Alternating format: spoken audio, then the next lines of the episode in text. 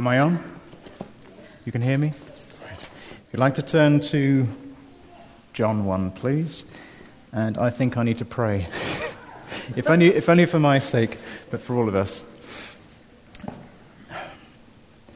Jesus, I just want to thank you for that worship time. It was just great to see you come straight into the, the midst of us, Lord, just like that. And no matter what I say this morning, what I don't say, I just want to pray you continue that and that you would be seen and that everybody here would see a glimpse of you uh, this morning as the priority. In your mighty name, amen. Okay. So we've been continuing a series on John 1. And I was quite pleased to uh, be given this sort of topic a few months ago. Um, it's quite easy to talk about Jesus for 30 minutes to an hour. But then I wasn't quite sure because there's just too much to say. And I don't know how I'm going to fit it all in. But uh, bear with me. We're going to flash right through it. So we'll do a little bit of a recap. We'll start right at the beginning. In the beginning was the Word, and the Word was with God, and the Word was God. He was in the beginning with God. All things were made through him, and without him was not anything made that was made. We've already heard from Phil uh, and Steve about how Jesus was coming in like dramatically, like it was in Genesis at the time of the creation, in the beginning just like in Genesis, in the beginning. In him was life, and the life was the light of men. The light shines in the darkness, and the darkness had not overcome it. Nigel brought us the word about John the Baptist. There was a man sent from God whose name was John. He came as a witness to bear witness about the light, that all might believe through him. He was not the light, but came to bear witness about the light. This has all been a drum roll uh, up for the major appearance suddenly. And I've got this verse, which is what I'm going to be focusing on. The true light, which enlightens everyone, was coming into the world. And I'm going to do my best to explain what that means and uh, what that means for us. So, what does it mean that Jesus is the true light? Now, I'm going to cover a little bit of the sort of theology and the, yes, I've got some Greek words, but the priority is to discover what does it mean? What is Jesus like? Who is he? And it's more personal. Uh, it's got to be personal. And that's why I'm going to use four testimonies, four mystery guests. And we're going to be taking it from their points of view. Don't get too excited, it's not. uh, four mystery guests uh, who have all met Jesus and who have all, in different ways, experienced something of him. So, first up, it's probably no great surprise, it's the guy who wrote the book, John, the Apostle.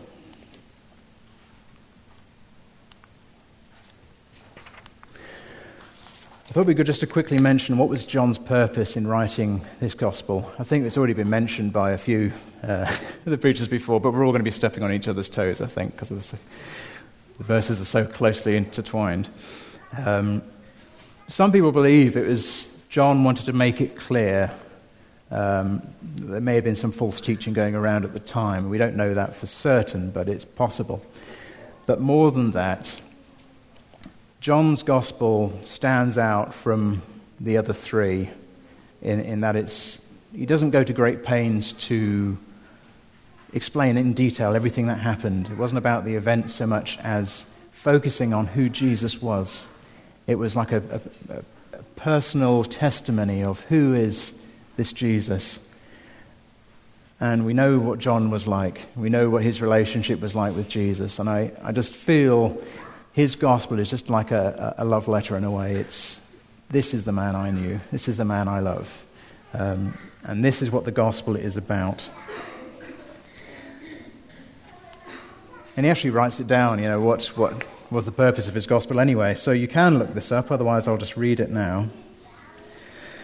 Now, Jesus did many other signs in the presence of the disciples, which are not written in this book But these are written that you may believe that Jesus is the Christ, the Son of God, and that by believing you may have life in his name.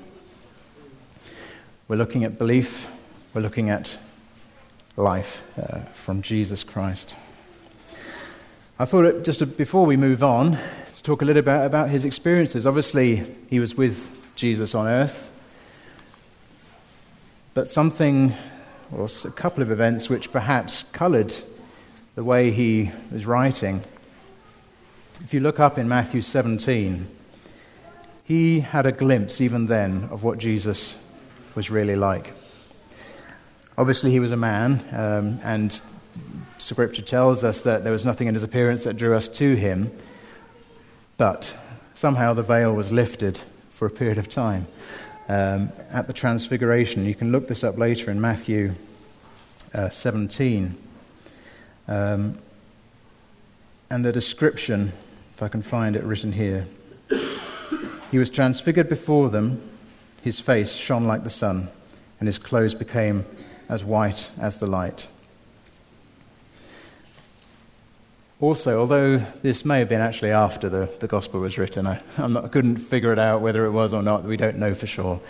It still gives an idea of, you know, what is John's perception of who this Jesus was. And if you look also in Revelation, um, if I can find it in my notes.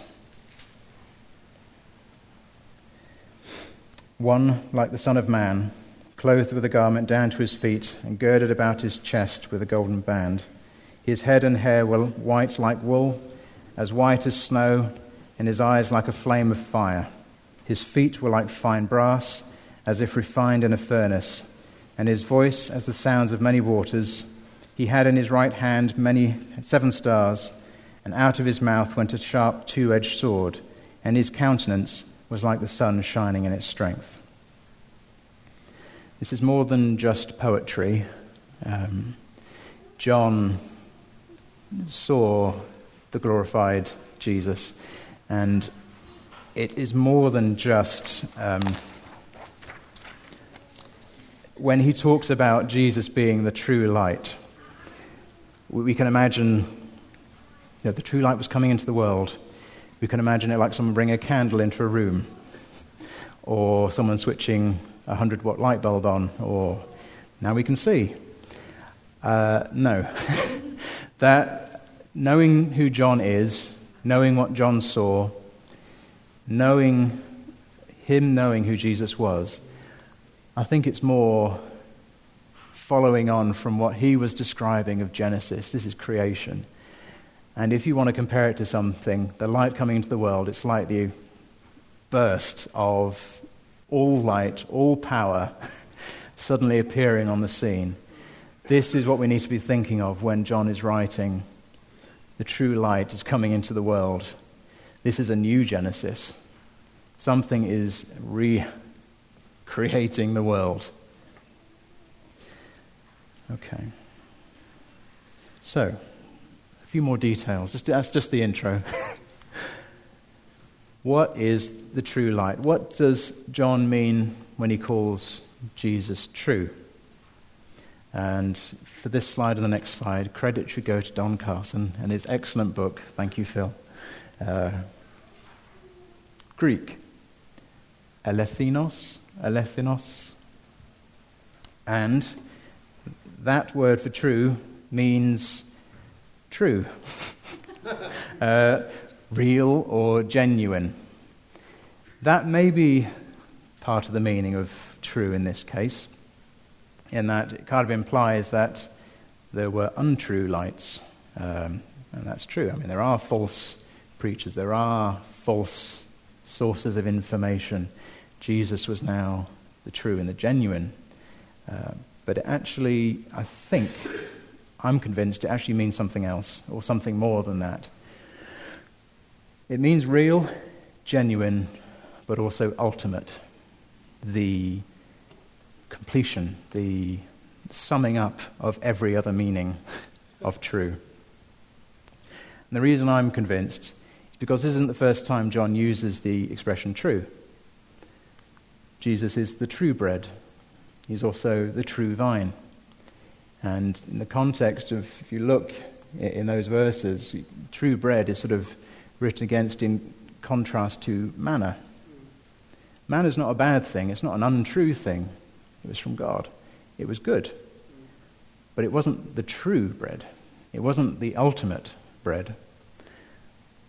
The vine of Israel, that was the source of God's promise and was holding his promise. Jesus was the true vine. The promise is now coming through him. Life is now coming through him. You could say the true light is now versus the Torah or the Word, um, the summing up of Moses and the prophets, um, which was good, it was true. But now Jesus is coming and he's summing up everything. His now appearance on the scene, now it's all coming together at this apex. In John 8:12, um, Jesus caused a bit of a stir. he said, made this statement uh, I am the light of the world. He who follows me shall not walk in darkness, but have the light of life. And it was at this time, it was during the Feast of Tabernacles, and a, a major event. It was celebrating you know, God's promises through the Word, and it was a big affair. They'd be having huge lights dangling in the temple, and there'd be all sorts of ceremonies where the priest would throw out water to, sem- to symbolize the life giving water of God. And Jesus stood up, said, No, uh, I'm the true, uh, I'm the light of the world, and streams of living water will come out of me. uh, Jesus makes it quite clear when he talks about the true light, he is now the ultimate light.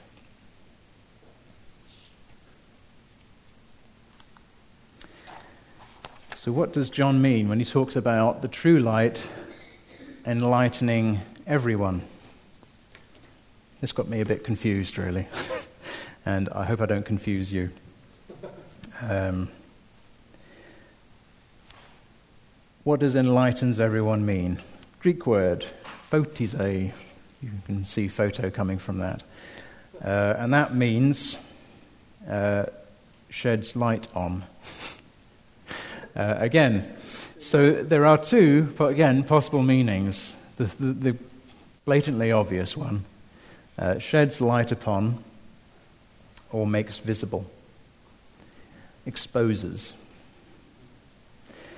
The second, I'll, I'll skip and just mention it now, is also, we've also heard mention of it today, is to illuminate, but in an internal sense, to bring knowledge, to bring understanding to illuminate our hearts.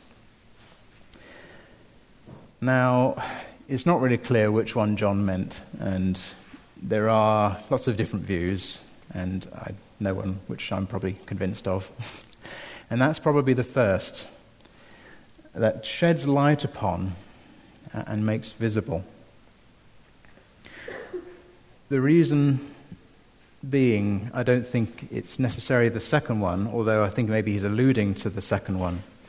The second one talks of salvation, of Jesus reintroducing us back to God, the illumination of our souls. But as we read further on, uh, if you look in verses 10 and 13, I don't know who's doing that sermon next. I won't go into great detail. It shows that Jesus' arrival was bringing division um, people, uh, not everyone was being enlightened. Perhaps everyone was being exposed. Uh, people were either coming to the light or running away from it. Similarly, in verse chapter 3, verse 19 to 21, um, we see that the light was still being rejected by those because they still loved darkness for fear that their deeds would be exposed.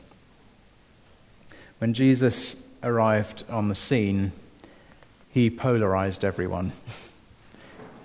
they were either drawn to him or their backs were put up by him. Um, there, was, uh, there was no alternatives. You don't read in the Gospels of anybody feeling indifferent about him. Oh, he's a nice guy. Uh, I, I, can take him or leave him. It, it's never like that with him. Uh, we've had, if you've come to the, uh, the Life Alpha course, the most recently we've had, Who is Jesus? was the question. And C.S. Lewis, as we heard quoted a couple of times, was made it quite clear um, we can only have two perceptions. He's either going to be evil or mad, and someone we shouldn't follow, or he's going to be the Son of God. Um, when Jesus shone on people through his word and through his actions, through he was, uh, there was no hiding from making that decision. So, in this context, I believe that it's the first meaning um, that Jesus' arrival, true light, was shedding light on the darkness, and that people had to make a choice.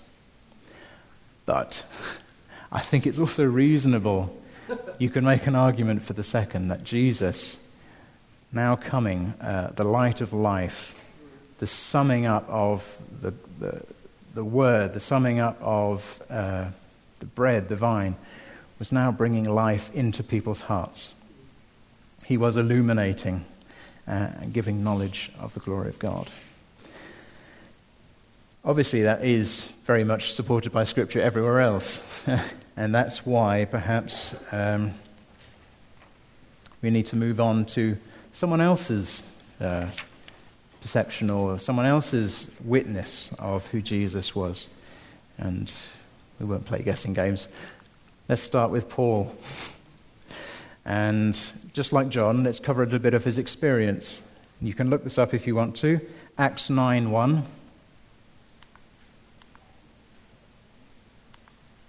On the road to Damascus. If we're talking about enlightening or illumination of the soul and understanding uh, who Jesus is, then this is the moment for Paul. Um, you can read it through as you like now, but I'm just going to quickly summarize that John was, uh, Paul, as you may or may not know, was very much a Pharisee. Uh, he was a religious leader who was very much anti Christians, anti Christ, and was on his way to Damascus to start persecuting some more Christians. But he was halted by a bright flash of light. Um, and it was at that time that God spoke to him, Jesus Christ spoke to him. And we know that Paul saw Jesus Christ by his, his own confession. Uh, he does say, you know, Am I not free? Am I not an apostle? Have I not seen Jesus our Lord?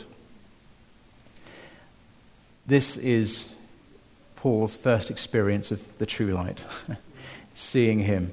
Now, I'm not going to say that for all of us, we're going to be, if you want to become a Christian today, you're going to be blinded for several days by a bright flash of lightning in front of your face. I think Paul's case is um, exceptional, but not necessarily just for him.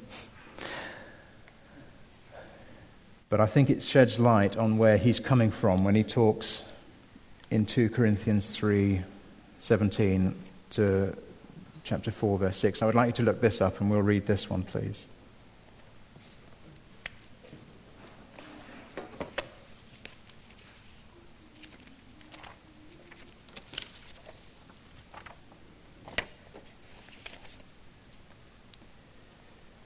Okay. Now, the Lord is the Spirit, and where the Spirit of the Lord is, there is liberty. But we all, with unveiled face, beholding as in a mirror the glory of the Lord, are being transformed into the same image from glory to glory, just as by the Spirit of the Lord. Therefore, since we have this ministry as we received mercy, we do not lose heart. But we have renounced the hidden things of shame, not walking in craftiness, nor handling the word of God deceitfully, but by manifestation of the truth commending ourselves to every man's conscience in the sight of God. But even if our gospel is veiled, it is veiled to those who are perishing, whose minds the God of this age has blinded, who do not believe, lest the light of the gospel of the glory of Christ, who is the image of God, should shine on them. For we do not preach ourselves, but Jesus Christ the Lord, and ourselves your bondservants for Jesus' sake. For it is the God who commanded light to shine out of darkness, who has shone in our hearts to give the light of the knowledge of the glory of God in the face of Jesus Christ. I was very happy to read that last verse. It, so it's summed up everything I've talked about so far. In Paul almost makes comment again of the sort of Genesis experience. For it is God who commanded light to shine out of darkness. And he has shone in our hearts to give the light of the knowledge of the glory of God in the face uh, of Jesus Christ. Um, this new creation is something we've already been talking about uh, through the worship and through the sermon through the Holy Spirit, the power of Christ saves us. It changes us. It recreates us from the inside out. Um, and I know this is going to be someone else's sermon, I think, in the next few weeks, so a lot more can be said on this. Um, but I will move on. uh, another point to sort of bring out of this passage, though, is the effect this has had on his life and on all our lives for those of us who are saved. Yeah, so that is, you know, we have renounced the hidden things of shame. So I'm now skipping over and moving on to the, the practical bit, the, the take home messages. Let's look up Ephesians 5 8 to 14.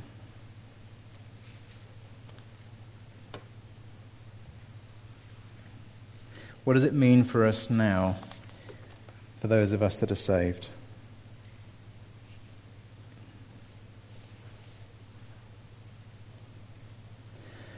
For you were once darkness, but now you are light in the Lord. Walk as children of light. For the fruit of the Spirit is in all goodness, righteousness, and truth, finding out what is acceptable to the Lord and have no fellowship with the unfruitful works of darkness, but rather expose them.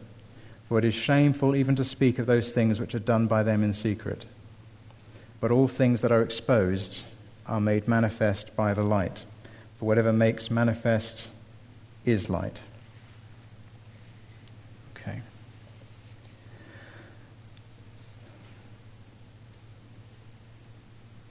Becoming a Christian means we have now been changed.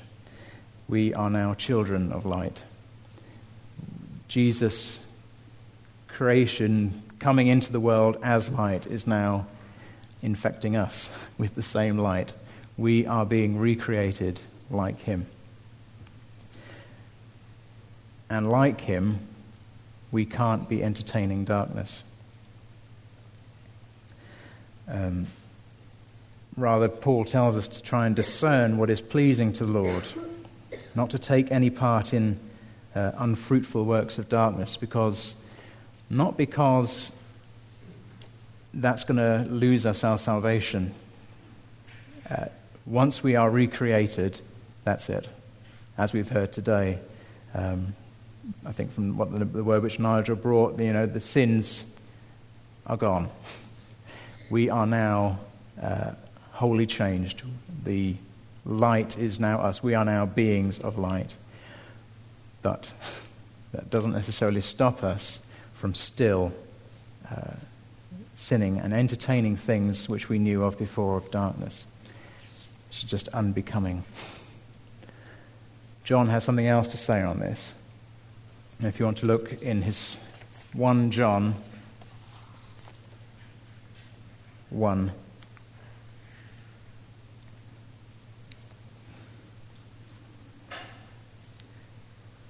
So from verse 5. This is the message we have heard from him and proclaimed to you that God is light, and in him is no darkness at all. If we say we have fellowship with him while we walk in darkness, we lie and do not practice the truth. But if we walk in the light as he is in the light, we have fellowship with one another and the blood of Jesus, his Son, cleanses us from all sin. If we say we have no sin, we deceive ourselves, and the truth is not in us. If we confess our sins, he is faithful and just to forgive us our sins and to cleanse us from all unrighteousness. If we say we have not sinned, we make him a liar, and his word is not in us. My little children, I am writing these things to you so that you may not sin. But if anyone does sin, we have an advocate with the Father, Jesus Christ, the righteous.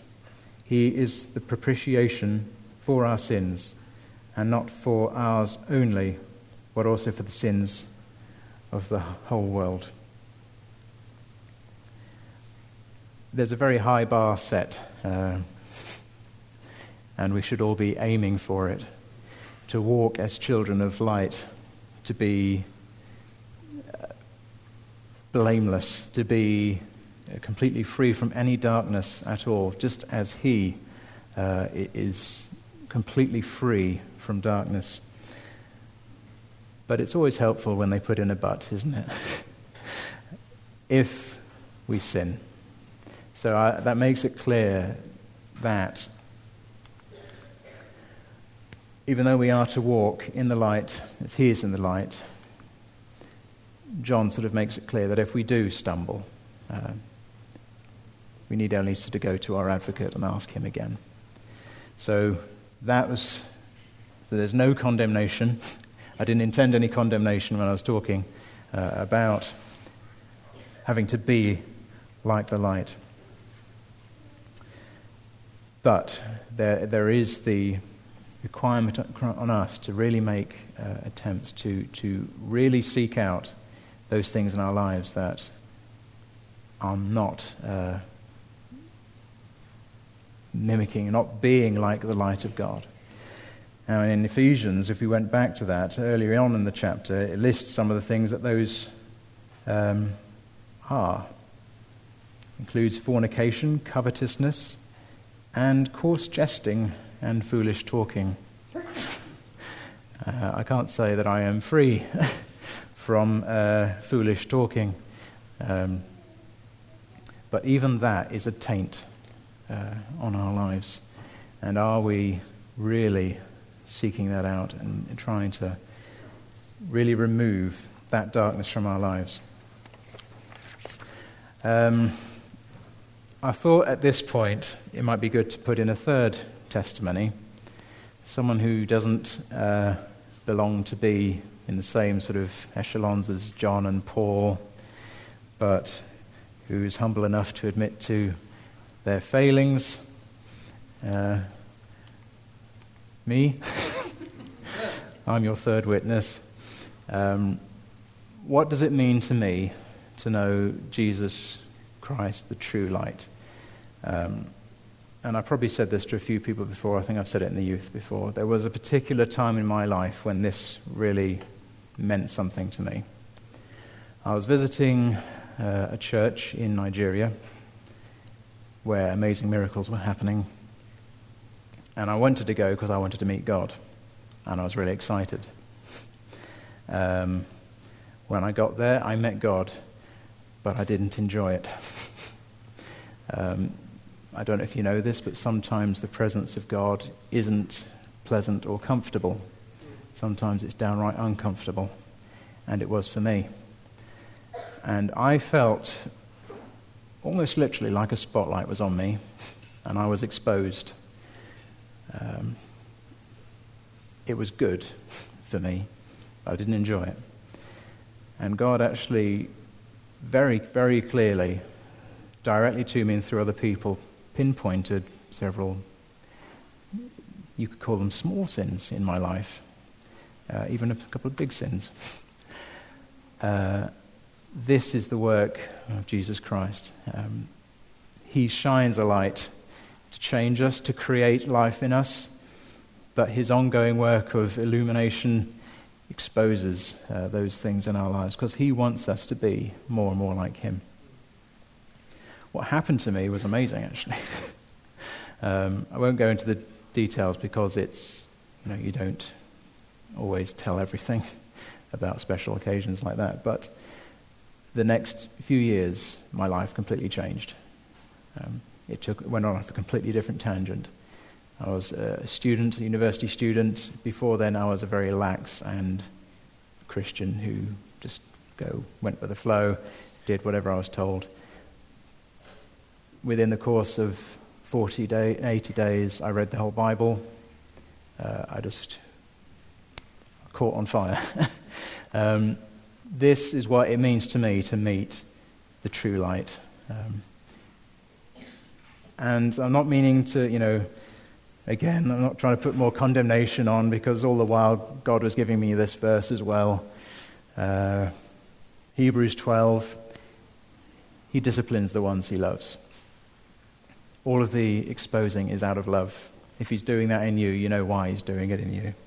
I felt like I was having surgery, which is painful at the time, but the effect is dramatic afterwards. So when we go through this kind of discipline, it's for our good because He wants us to share in His holiness. He is light, He is the light of life. What happens if we share in that light? We get His life, and I experience that uh, in a very real uh, and positive sense. So I mean that as an encouragement, and I've purposely sort of finished at this point fairly quickly uh, because I wanted to give time for the fourth testimony. Um, the jellyfish man. Some of you may or may not have heard of him. Uh, he's been touring the world for about 30 years now. Uh, and I think, looking at his schedule, he's actually in London as we speak. Uh, and he's doing another sermon in the evening in London if you wanted to go all the way down. Um, now, his testimony, I'll just quickly brief you because I'm not going to play the whole testimony, it goes on for an hour, but I'm going to play 20 minutes if there's time. Um, maybe. he was uh, an atheist, he's a New Zealander, so you may have a bit of difficulty with his accent. He was stung by five box jellyfish which, as you know, one of them is enough to kill you. And he died. And he has evidence to say that he was probably dead for at least 15 minutes. And obviously, these kind of testimonies are always very controversial. And there will be lots of opinions as to whether this is true, whether he was truly dead, or whether there was some mistake. But he himself admits that he doesn't know whether it was a dream, whether it was a vision, whether, like John in Revelation, was he taken up in the Spirit, or had he actually died and been translated? Um, but whatever your opinion may be of that, I am pretty sure in my own mind that he truly experienced uh, Jesus Christ, the true light, and it changed his life.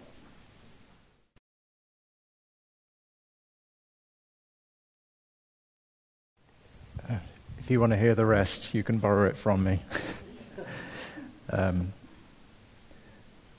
I think that just sort of summed it up nicely. Whatever you believe as to what actually happened, I believe that you could only have met the one person. It just leaves me to ask uh, Are you uh, the fifth witness? And if you haven't, had the experience of, of meeting uh, Jesus in that way. Phil, if you could perhaps just do one song, then please let someone know because you can meet him today if you want to. Amen. Thank you very much.